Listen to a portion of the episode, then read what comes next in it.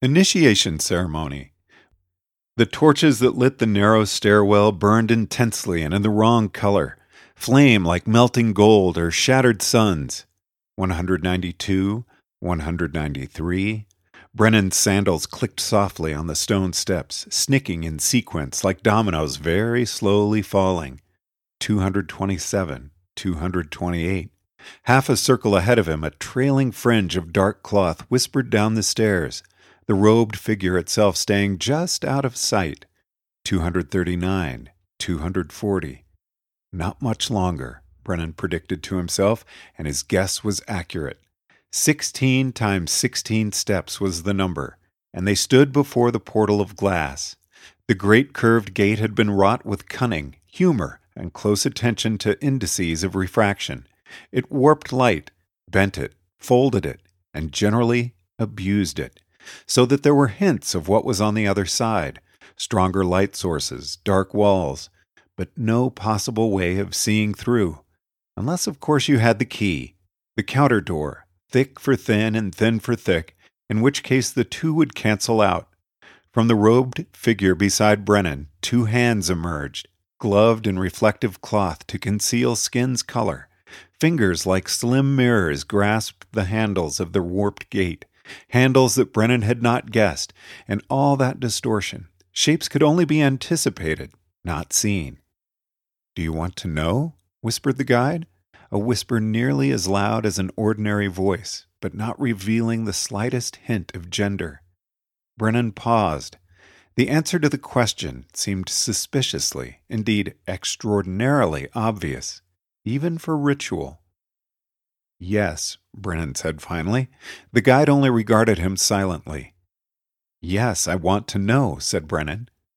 Know what exactly? whispered the figure. Brennan's face scrunched up in concentration, trying to visualize the game to its end, and hoping he hadn't blown it already, until finally he fell back on the first and last resort, which is the truth. It doesn't matter, said Brennan. The answer is still yes. The glass gate parted down the middle and slid with only the tiniest scraping sound into the surrounding stone. The revealed room was lined wall to wall with figures robed and hooded in light absorbing cloth. The straight walls were not themselves black stone, but mirrored, tiling a square grid of dark robes out to infinity in all directions, so that it seemed as if the people of some much vaster city, or perhaps the whole humankind, watched an assembly. There was a hint of moist warmth in the air of the room, the breath of the gathered, a scent of crowds. Brennan's guide moved to the center of the square, where burned four torches of that relentless yellow flame. Brennan followed, and when he stopped, he realized with a slight shock that all the cowled hoods were now looking directly at him. Brennan had never before in his life been the focus of such absolute attention.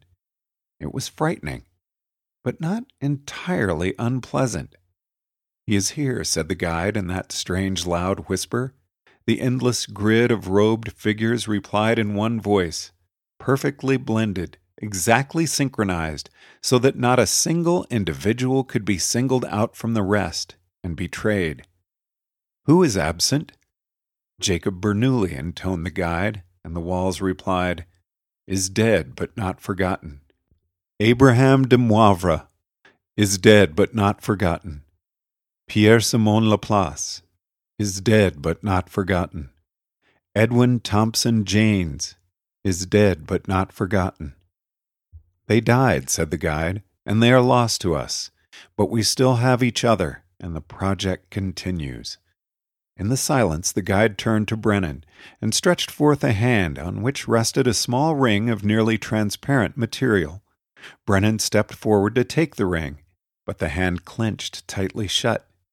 If three fourths of the humans in this room are women, said the guide, and three fourths of the women and half of the men belong to the heresy of virtue, and I am a virtuist, what is the probability that I am a man?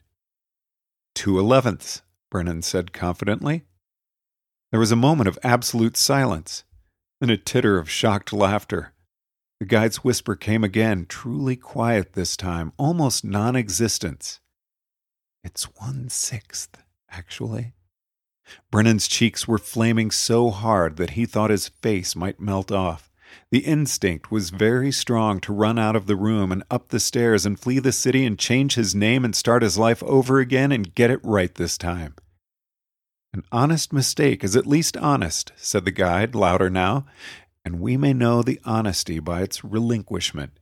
If I am a virtuist, what is the probability that I am a man? One, Brennan started to say. Then he stopped. Again, the horrible silence. Just say one sixth already, Stage whispered the figure, this time loud enough for the walls to hear. Then there was more laughter, not all of it kind. Brennan was breathing rapidly, and there was sweat on his forehead. If he was wrong about this, he really was going to flee the city. Three fourths women times three fourths virtuists is nine sixteenths female virtuists in this room. One fourth men times one half virtuists is two sixteenths male virtuists. If I have only that information and the fact that you are a virtuist, I would then estimate odds of 2 to 9, or a probability of 2 elevenths that you are male though I do not, in fact, believe the information given is correct. For one thing, it seems too neat. For another, there are an odd number of people in this room. The hand stretched out again and opened. Brennan took the ring. It looked almost invisible in the torchlight, not glass, but some material with a refractive index very close to air. The ring was warm from the guide's hand and felt like a tiny living thing as it embraced his finger. The relief was so great that he nearly didn't hear the cowled figures applauding. From the robed guide came one last whisper You are now a novice of the Bayesian conspiracy.